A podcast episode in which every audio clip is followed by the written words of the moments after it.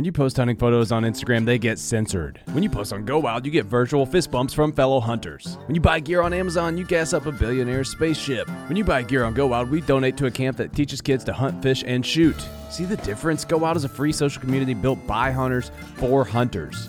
Join today at downloadgowild.com and I'll give you 10 bucks just for setting up your account. And you'll keep unlocking Go Wild rewards as you share content because guess what? We like hunting pictures. Join at downloadgowild.com or in the App Store.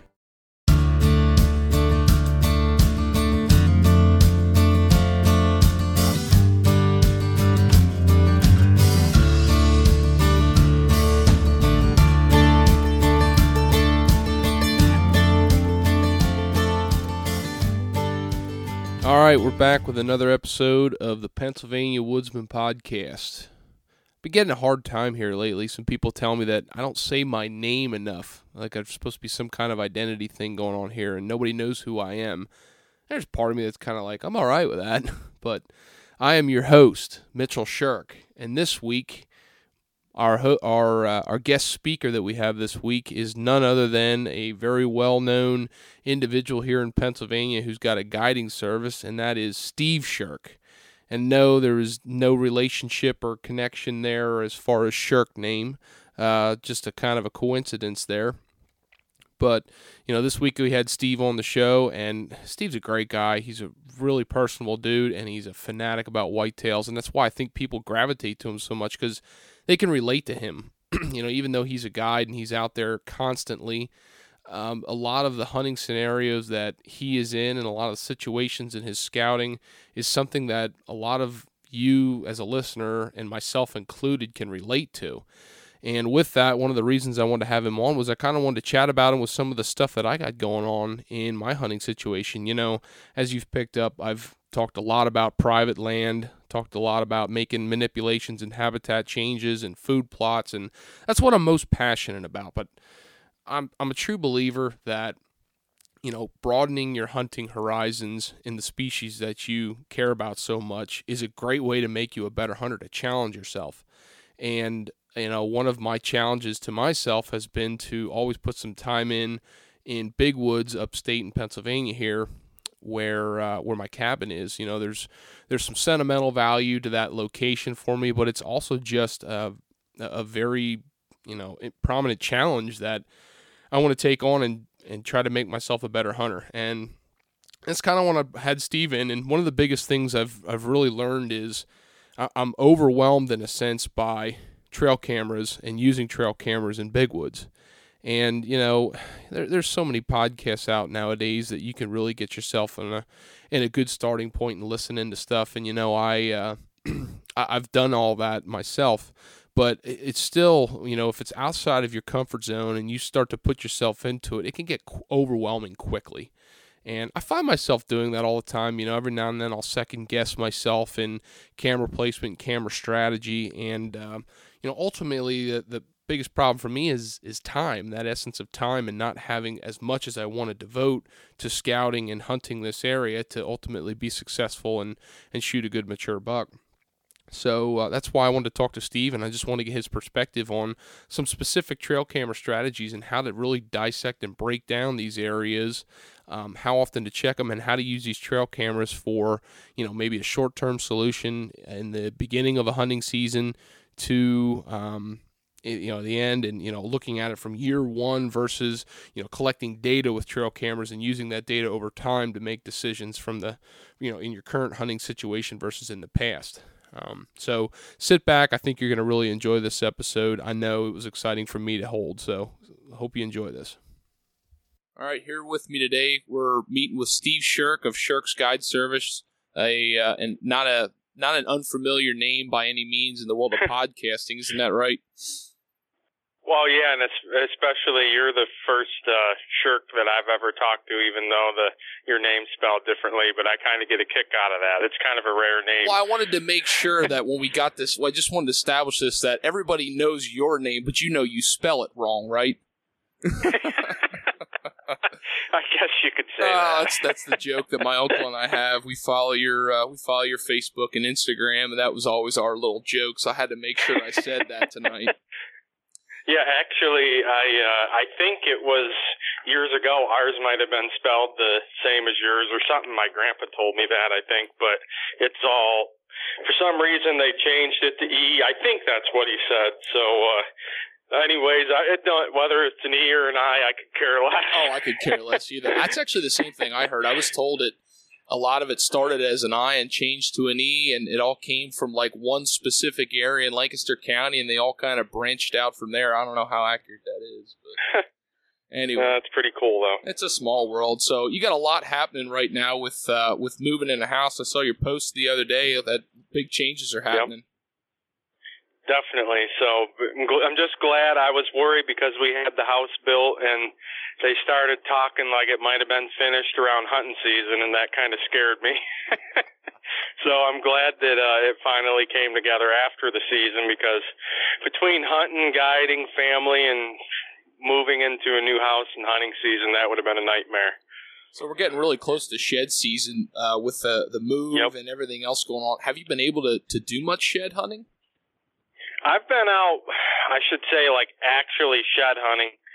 Uh, I did get out today, and I got out one day last week. So I guess like two or three times. I'm gonna get out probably a couple more times this week, but then uh, I don't know what what your forecast is, but it, we're either gonna get like an inch of ice or possibly like 16 inches of snow later this week, on top of at least 16 inches we've already got. So that's going to put a huge damper on shed hunting if we get all that snow. Wow, I'll say because that's probably going to take a really long time to amount to anything that's good to walk in. Oh my gosh, yeah. I mean, I don't. I mean, a foot is a pain to go through, but you know, if there's 30 inches of snow and it's waist deep, that's going to make for a long, hard shed season. There's no doubt about that. So I, I know uh, you're you're still running some cameras, and you're, you're kind of using those cameras for um, shed hunting purposes, right? yep, exactly. Um, Yep, I. uh right? Um, I bet you, you know, for if some, you know, for listeners, at least up this way, I know it varies throughout the country, but I bet you at least 50% if I was to guess, and this is a little bit early, but I would say about 50% of bucks have either lost antlers entirely or just holding on to one side. Usually I see that more like mid to late February when you start to get between that 50% mark or even a little more than half. So it just seems like it's all been a little bit early this year. Um, I, I it's just the 2021 season overall. I just thought was really strange. Uh, the the rut was really weird. So it's just one more. Th- even though it's 2022, it's just one more thing to go. You know, along with this past season, it just just seems like I saw way more bucks shed early this year than I ever have. Okay, that's really interesting, and I would say we've we've started Yep. to see that same thing.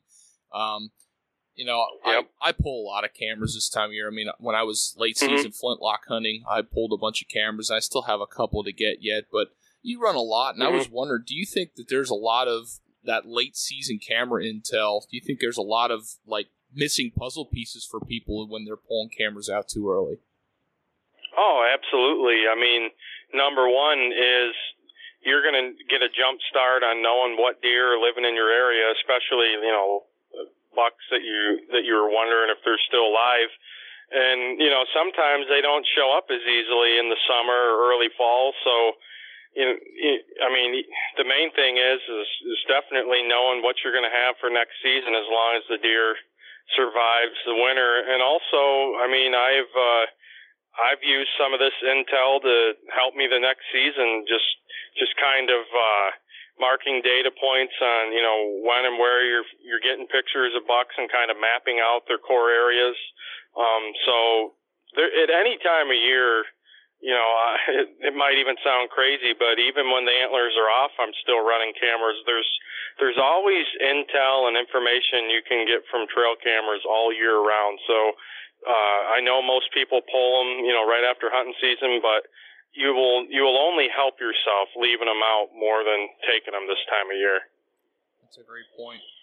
So that's going to really Yep. lead me in well to what I wanted to talk to you about this evening. And Mhm. really, I'm I'm a person who does a lot of private land hunting. I, I love uh, private land, managing landscapes, but I, Sure. I've grown up uh, hunting in northern Pennsylvania, hunting some big woods, big tracts of public land, and been fortunate enough to wrap my tag around a couple deer up there. But I'd like to kill one with my bow, and you know I've really taken it upon myself here recently. I I want to take it as a challenge to to do that, and I, I Mhm. wanted to chat with you about looking at trail camera strategies in big woods sections, and I'd I'd like to kind of talk about it specifically as if you were breaking down a new area to you.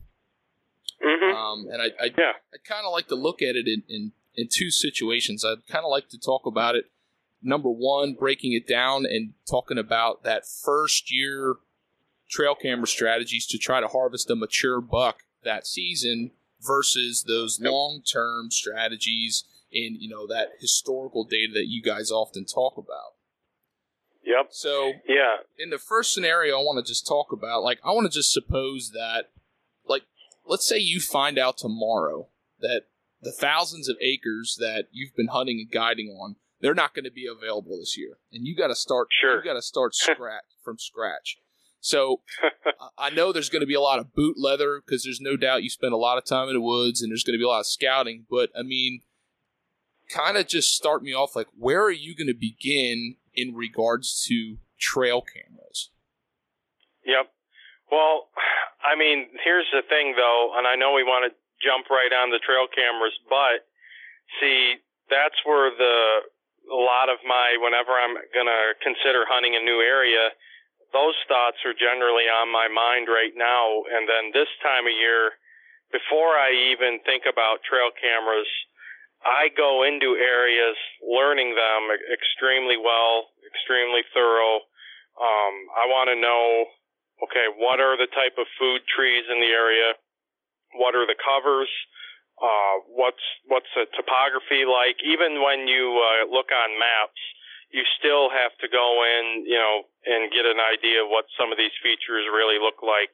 So you, I, that's what I'm, you know, what I would do first is go in, put the boots on the ground, learn it very thoroughly, and then I would know ahead of time where I'm going to put the cameras. Like uh, I would, I mix it up. I would have, you know, some around the food sources. I would have some around bedding areas, um, access trails. You, you know, you're also going to find, you know, scrapes and scrape lines and rub lines this time of year. So all of that is being done now to uh, further predict um, where I'm going to place cameras and stands possibly the next season.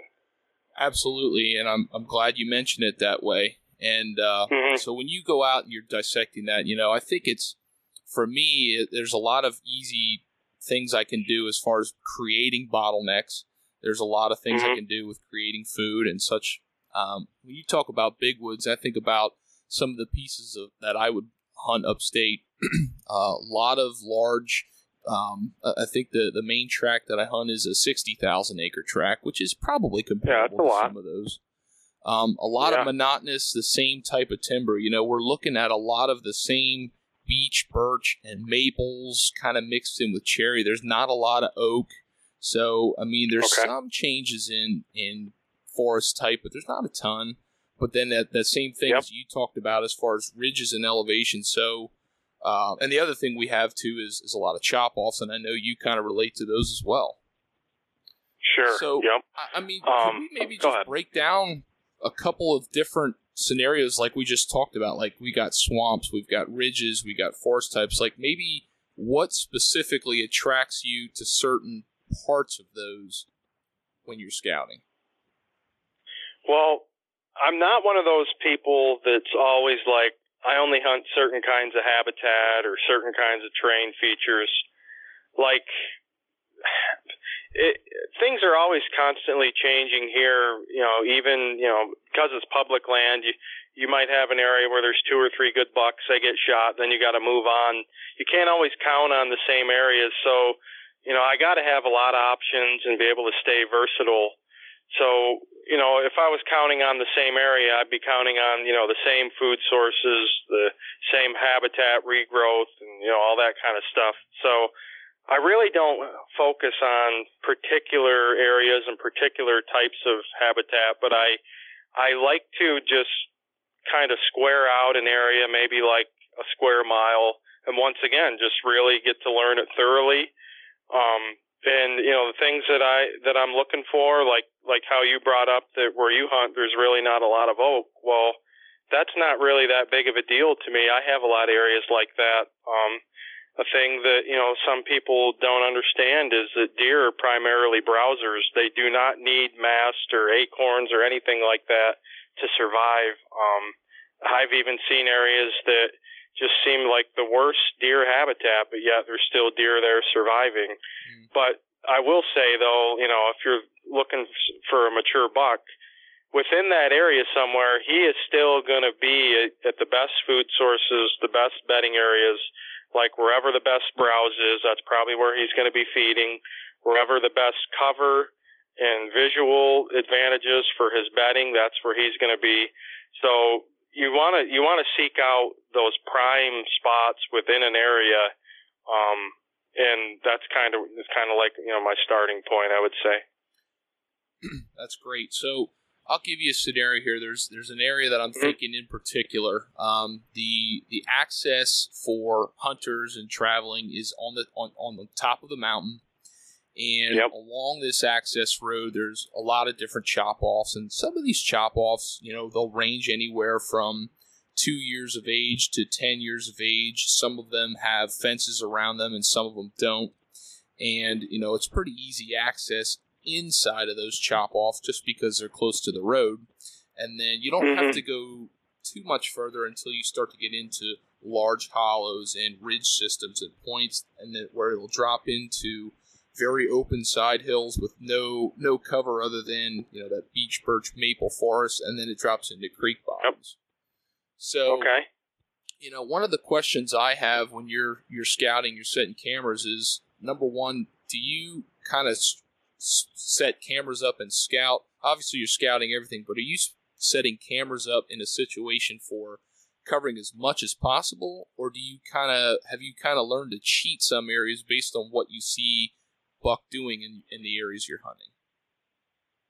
Yep, I think I do cheat in a lot of places. Once again, just based on you know the the prior scouting and you know, one thing you got to keep in mind is is the hunting pressure. Um, sometimes you'll find like some really good habitat, maybe some really good clear cuts, but just there's certain things like that that seem to draw a lot of hunters in, and uh, you'll kind of, you know, you'll you'll remember that, you know, from one year to the next. Like, uh, you know, this past season I saw more hunting pressure around clear cuts than ever, and as much as I love clear cuts, like you know, some areas I hunted might have had one, two, or three cuts at the most, but they were getting hunting pressure and the bucks were pushed out. So, uh, just those are the kind of things that you got to keep in mind. So, you know, going into next season, I'm not even going to be putting cameras around those cuts.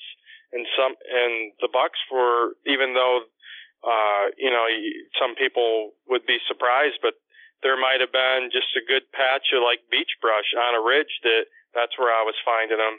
So um, I think you you know when you talked about where you're finding some of these you know access roads, and it sounded like a lot of the cover was near the roads. Well, if you have if you have a lot of hunting pressure in there, I would definitely consider spreading cameras out further away from those access roads because there's a good chance uh, that you know you said that beech and maple cover that might be actually the bedding cover um, but you're going to want to go in there, you know, this time of year, early spring, you know, find, you know, find the buck sign, find the scrapes, trails, all that kind of stuff.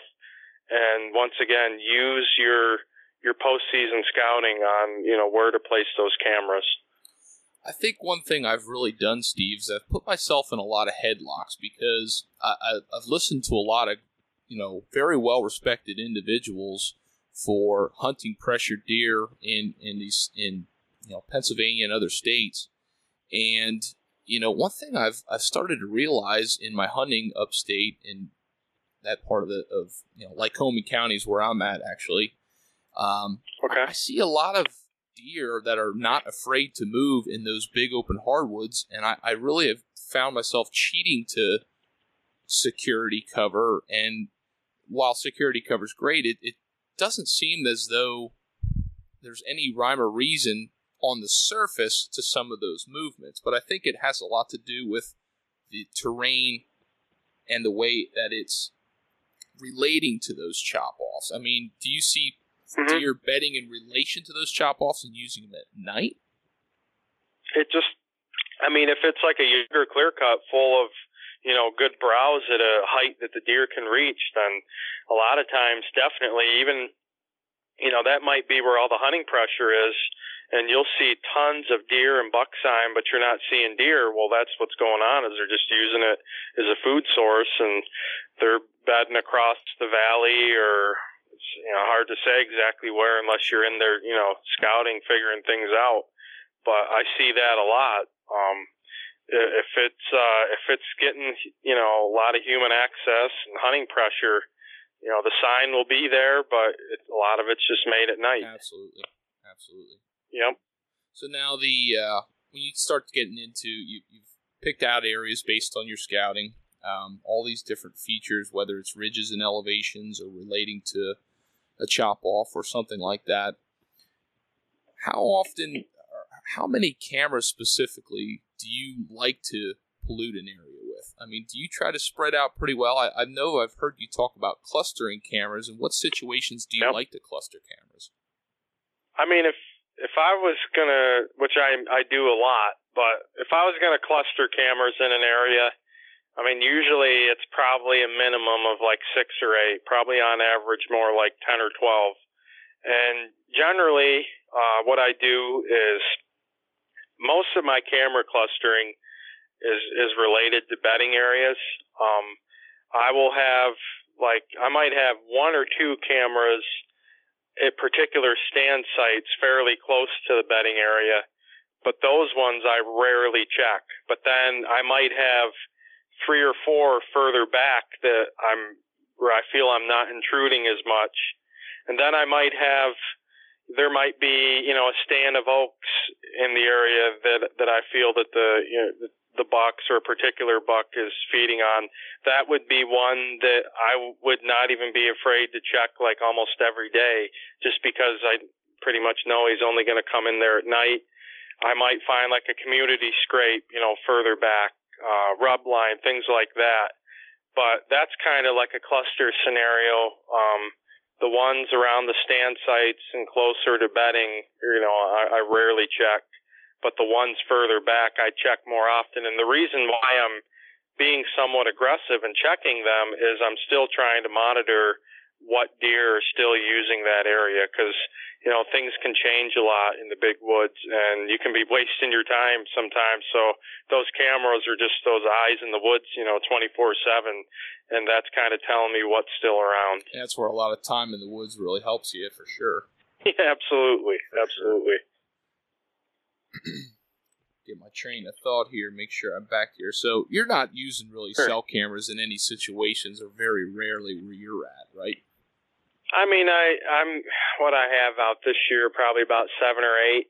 The problem is, I mean, not everywhere, but it's you just can't rely on them because you know there's so limited cell reception that it's just you know I don't I'd probably be wasting my time if I ran 20, 30, even 40 uh, cell cameras versus you know I ran like 150 regular cameras this past season. So just I would love to use cell cameras more, but you know it's just all based on not being able to use them effectively due to lack of cell signal. But I, I do think they're a great tool. I know that it seems like there's a little bit you know out there right now that a lot of people are starting to have second thoughts about them, and some states are even Right. you know banning them.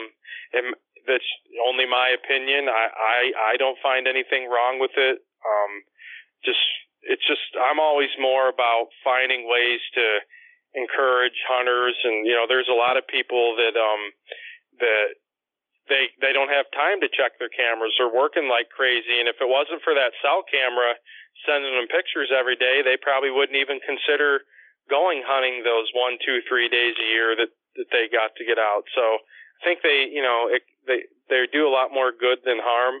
And uh, once again, I think they're a great tool just because You don't also have to intrude certain areas to check them, but you know where I come from, they're just limited use due to lack of signal. Right. And you said about uh, the intrusion. I want to just kind of back up and Mhm. go back to that. You had talked about your clustering of cameras and how you're accessing this. So, do you look at your your cameras as far as um, the areas that you're not going to intrude? You're not going to bump him out of his secure bedding location. That's kind of where you're monitoring what's in that area.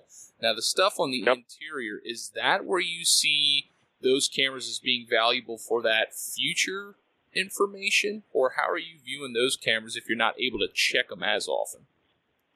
Um, I mean, the only reason why why I really have them there is it just kind of uh, pretty much any stand site. I always have a camera or two. Right. It's just added assurance that okay, you know, they definitely he definitely is using this particular spot. Um, but those, like I said, those are the ones when I'm clustering. I rarely check because I'm counting on those cameras you know, further back. And I, I truly believe that that you can mess with a with a buck's mind because he's noticing. He, I mean, your you your human scent is on the ground for close to 24 hours at least. I would say in good conditions. So you know, when he comes out of his bedding area, and he he has a certain range where he's not getting human scent, but he's getting that scent, you know, further back that's where I think you can kind of fool him that he's going to think that it's safe around your stand sites because you're rarely ever there checking those cameras. But say like if you were hunting a trail coming out of the bedding area, well, you could put like two, three, four cameras all on one trail, have your stand close to the bedding area, rarely check that camera, but check the cameras, you know, three, four hundred yards back, or maybe not even quite as far and you have that stretch that that buck's remembering, okay, right about dark, I know I can sneak through there, or right before dark, I'm this this stretch of ground here never gets human intrusion, and and that's where I think that that strategy is effective. That makes a lot of sense now. Yep, that's that's one of the biggest keys for clustering cameras, and also um, you'd be surprised, like you know, say, especially sometimes when I have 15 or 20 cameras in an area, there's been times when I'll only get a deer. This is literally almost the whole season. I may only get that buck on five or six of those cameras. That you know, uh, and there's 15 of them in in that certain range that he never showed up on, and the, that's also teaching me his routes. And you know, people think that they just wander almost aimlessly you know, within their core area. Well, they have specific routes that they use, and by clustering cameras, you're able to learn those specific routes. And I think that's probably depending on the area you're talking about. You're probably comparing to like more transient mobile deer. You're not in the heart of their heart of their Mhm. their home range versus a home body that you're tuned into. And you, Yep. you've talked about that in many situations. Um, you know, along the lines of like a homebody and such, do you find that in the big woods that they will consistently use the same bed and the same bedding location throughout same times, you know, certain times of the year, or is it? Oh, absolutely, absolutely. Not, not, not. Hopefully, I didn't get answer the question too No, fast, no. but uh, no, absolutely. I mean, I've even found some bucks that may have only had like three or four beds and a clear cut, and that's about all that you know he would use those same three or four. Um, it's it's not generally uh, for the whole season though. Like you'll find uh, you know a buck using a bedding area maybe from like mid September to mid October, and then there is what I call like the rut shift where he will shift from that area and bed you know closer to does. A lot of times that bedding is more sporadic because you know he's getting anxious and somewhat impatient, so he might bed near one doe group for a few days or maybe less, and then he'll bounce to another. Um, so you know there's certain times of year when bedding is really consistent. Not, I would also say right now, like even though most states it's not hunting season, but you know even for the past month, month and a half, Uh, bedding can also be really consistent because bucks are more in that recovery mode where uh, you know they're just trying to build on a lot of the fat reserves they lost in the rut, and uh, so he's spending a lot of time in one particular bedding area as long as you know he's got a good food source somewhat near him, and then there's not a lot of hunting pressure. So bedding can definitely be consistent when everything matches up right. Right. So with the amount of cameras you're running, over 150 this year, um, you know you you've got to have some kind of method to your madness when it comes to picture management and data management. You've talked about that and other stuff, but can you just shed light a little bit on what you found works well for you when it comes to narrowing in specific deer or using that information for hunting? Yep.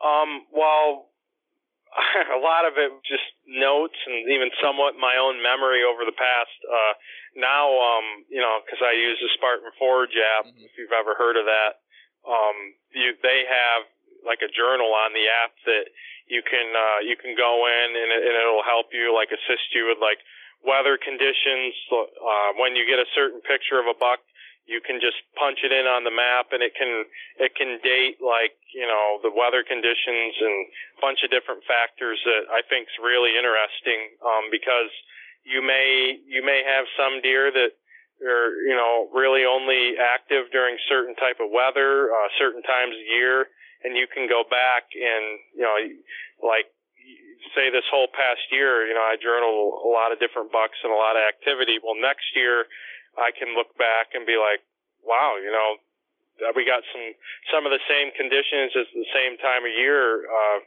there's a good chance that that buck will kind of be doing some of the same things in the same area. So uh, I do think you know uh, uh, that that Spartan Forge app is a really cool feature that that would help with what you're you know asking me. That makes sense. How long have you been running that? This was my first year ever using it. So I mean I'm a little bit rusty as far as you know using using just that app, but I can tell you that um, just based on my old ways, rather you know just noting things and just in my own memory that you'd be surprised like certain deer you know would show up in certain areas certain times of the year and especially someone you know definitely not bragging but when you're when you have so many big deer on camera like you do forget stuff. Well, when you're able to write it down and uh, then go back a year later and look back, like you'd be surprised, like, holy cow, look at uh, look at how much uh, that I already forgotten, and just how valuable that information is um, in using it once again for the following season. So, you know, this obviously, like I said, this will be my first year using the app, which is going to really, really help but I can tell you that there's major consistencies, you know, that I found just like I'm not saying the exact day, but especially uh, you know, you know, when certain shifts generally happen, it seems like a lot of bucks shift about the same time of year every year, and into the cer- same certain areas. There's no doubt about that. There's no doubt about yeah. that. The uh, the, trail camera strategy and the hunting strategy, I don't think it ever ends. Um, you know, no. I, I, think when it comes to my own sense and when it comes to people listening to this podcast or any podcast, you're always looking for that one up, that one advantage. But there's no doubt about it that the amount of time you spend in has a lot to do with the success and learning. Um, oh, absolutely. Um, and that's, you know, I, I I love to hunt. Um, the harvest is is is great, but I swear, just I'm I'm more of a learner and just a sponge into you know into the whole whitetail thing. Like they're just so fascinating to me. Uh, I can just literally just uh, like you know right now in my new house. Like last night, I was just sitting in front of the window right before dark, just watching deer, and even though it was just a, a group of does, but just watching their body language and how they did things. Like the learning part is what I'm truly, uh, truly, you know, after, and that's really my passion overall. And I think a lot of really serious whitetail hunters are more learners than anything else. Yeah, I think you hit the nail on the head there. So one question I had is a little bit off topic, but I think it's worth bringing up. How was the beech nut crop in your area this year? Um, surprisingly, uh, that's a that's a really good thing you brought up. We had uh, I, I don't know how many years ago, quite a long time ago, we had like a really bad blight, Sure. and um, it affected our our beech trees drastically. And overall, you know, like the past 15 years, I can probably count on one hand how many good beech trees I've found. But for some reason this year, I don't, you know, because I heard that this blight would, you know, would affect the trees basically forever.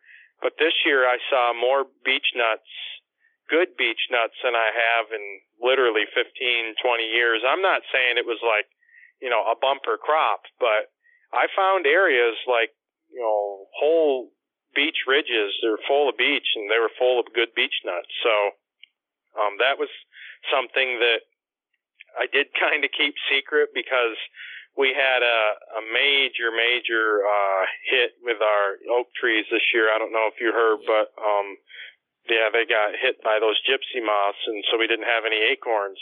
So it was nice to be able to have some kind of mast uh, to, you know, and the beech nuts are pretty hardy even going later into the fall. They're not like, you know, an apple or, you know, a cherry or something like that that you can't really count on too far into hunting season. But even before we got this real deep snow, I still found areas where the deer were pounding beech nuts. So, I mean, I wouldn't call it a great year, but great considered to what I've seen in a long time. Yeah, that's kind of mimics what we saw. I mean, even into the last weekend of our flintlock season, there was a couple of south-facing slopes that still had some remnants of beech nuts and deer digging for them. Um, with beech nuts, the Yep. one thing I noticed was just an overabundance of bear in my area compared to normal, which led to some major trail camera problems there. Uh, do you, oh God, yeah. how often do you have Yeah, that problem, and, and do you have any ways of combating that? You know, um, I have that problem every year. This year was the least ever because we didn't have any acorns. At least that's my opinion. I saw less bears this year than I have in many, many years. But I think that you know they mainly come to our area just for the acorns. Um, but you know, generally they're a pretty big problem. That's another reason why you know I don't run a ton of real expensive cameras. I've even had cameras in security boxes, and the bears can literally you know reach their claws in there and still do some damage. So they're really I don't really know if there's a true way to eliminate. You know, I, I guess you there's probably some extra secure box out there that you can you can buy, but then again, that gets to be just as much of an expense or a hassle. But I've really just kind of dealt with them. Um, what I have found is if your if your camera gets hit once and it, and it survived, you're still better off probably moving it because it seems like bears are creatures of habit. They will uh, they tend to come back a lot. I've learned you know that lesson the hard way. So if I if I get a camera that survived a, bear attack, then you know I'll move it. I mean I've put cameras six seven feet up into trees and the bears climbed up and got them. So I don't even want to say for sure that elevating your cameras helps, but you know, the best advice I can give is to watch and if as soon as you're having problems, even if it's a good spot, unfortunately, I'll usually move away. I've experienced that all too often. Uh, many times I've, I've uh, found that the camera was ripped off the tree, and I'll find it 30 yards down a trail from there. Yep. Yep. No, they uh I I mean, I know I, I'm not I'm not a bear hunter, and I'm certainly not against hunting them. But uh, I wish we had less bears. To be honest with you, I know a lot of people probably wouldn't like me saying that, but to me, they're just more of a nuisance. You know, I've lived in the woods, you know, my whole life or near the woods, and uh, they get in your garbage. They damage things on your property. I I just don't see what good bears really are. And uh, if if there was quite a few less of them, it wouldn't bother me a bit. I do enjoy seeing them. I do enjoy seeing them, but it's like everything. It's a resource we got to manage appropriately, and you know, I, Absolutely. You know, there's a lot of bear, or too many, or more than you want to deal with. You know, I think one of the things I hear often in big woods is um, that there's not enough deer. So, last question I'll leave you with just in your passing this past year, how do you feel that the deer herd is in your specific area as far as your your level of comfort and the amount you see you see? Um, you know, it all depends on the hunter and and you know, if you're comparing it to 30, 40, 50 years ago, um even though I'm not I'm only, you know, 35, but just going based on, you know, what some of my friends and family have told me what they used to see, um there's nowhere near the amount of deer there was then, but in my opinion, I think there were too many deer back then. Um I am I am fine with the deer herd. Um, I do think that though I think we could we could have a few more, and, and I don't really think, in my opinion, it would be a huge factor to the herd health or the forest health. Um, I don't really know. I I don't know of a like exact number as far as how many deer per square No, mile. I would not. I would guess there's 15 to 20, but that's just kind of a wild guess. But I I'm happy with the numbers we have. Uh, truthfully though, like I'm not the kind of hunter that needs to be seeing deer all the time. Like I'm a buck hunter, uh, you know, pretty much, you know, you know, I'm a mature buck hunter. So if there's one or two good bucks in the area, that's really all I care about. I mean, I know does can be handy during the rut, but I I'm out there to see particular deer and not just to see groups or amounts of deer, if, if that kind of makes sense. Without a doubt, and I think you and I are on the same page with that. Um, it's just a common theme, you know, whether it's in a cabin or uh, a difference in generation or whatever that may be. You'll have those conversations and disappointment of what you're seeing, and uh, I think my overall satisfaction is has been that. But uh, I think it's just probably a generational difference. And the thing about it is, like with a lot of your older hunters, I mean, they're great hunters, but today's age, like, you have to do more scouting. There's a lot more, there's a lot more off-season work or, you know, before seasons stuff that you got to do to, you know, to get yourself in the right areas. You, there's hunters that they could sit on the same rock or log every year and see deer and even, I know guys that killed bucks almost from the same spot almost every year and you just can't do that anymore you have to work at it but me the work it's not even work it's fun and that's what i want to do all year round anyway so when you're out there year round um you you don't you don't really lack like the the fun or joy out of it because you feel you're more in the game than a lot of those guys are just out of it and relying on just past experiences. So you have to be a different hunter than what you know what a lot of hunters used to be back in time. But if you do put your time in now, you can definitely have just as much success now as probably what you had back then. And I don't care what anyone says. Um, for sure, there's a lot more bigger bucks in Pennsylvania now than what there ever was. No doubt about it, and I think the fact that uh, you have 150 cameras out has definitely proved that. And while I don't have that volume, I have definitely seen the exact same things Yep. going on. Well, Steve, uh, as with anything, uh, good things got to come to an end, and I uh, I don't want to take any more of your time. I can't thank you enough for coming on and just chatting a little bit about it and put some, putting some food for thought into future scouting and future trail camera strategies. Absolutely, man. I really appreciate you having me, and hopefully we can uh, we can get together for another chat sometime. There's no doubt about it. There's a there's a number of diverse uh, diverse topics that I, I think everybody would love to pick your brain on, including myself. Sounds good. Well, thanks again for having me, bud. You have a great night. Thank you. Take care, Steve. You too. Bye bye.